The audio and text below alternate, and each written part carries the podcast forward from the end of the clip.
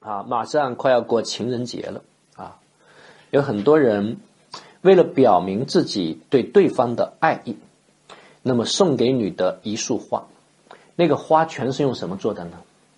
用人民币做的，全都是一百块，女的开心坏了，当天晚上就和这男的发生关系了，第二天早上发现这个钱全都是什么？假的，气坏了。大家觉得男的定什么罪？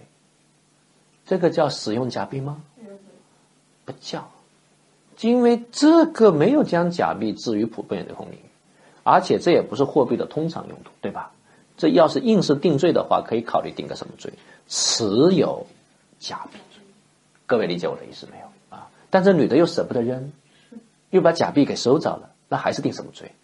持有假币啊！所以这再次提醒同学们。情人节收到这种花，一定要干嘛？一定要验一验，到底是真的还是假的，对吧？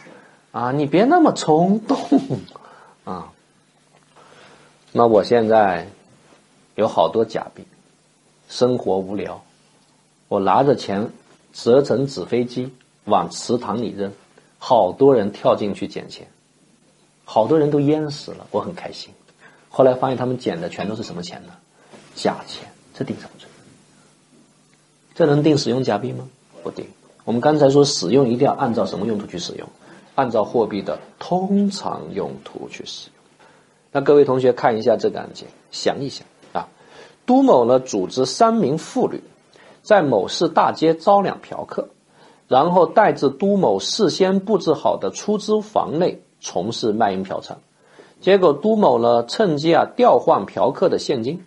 而且用假币去调换现金，各位觉得这定什么罪？这个叫使用假币罪吗？不叫，因为这是不是货币的通常用途？不是，这其实就是调包，所以直接定什么罪好了？盗窃罪就可以了啊。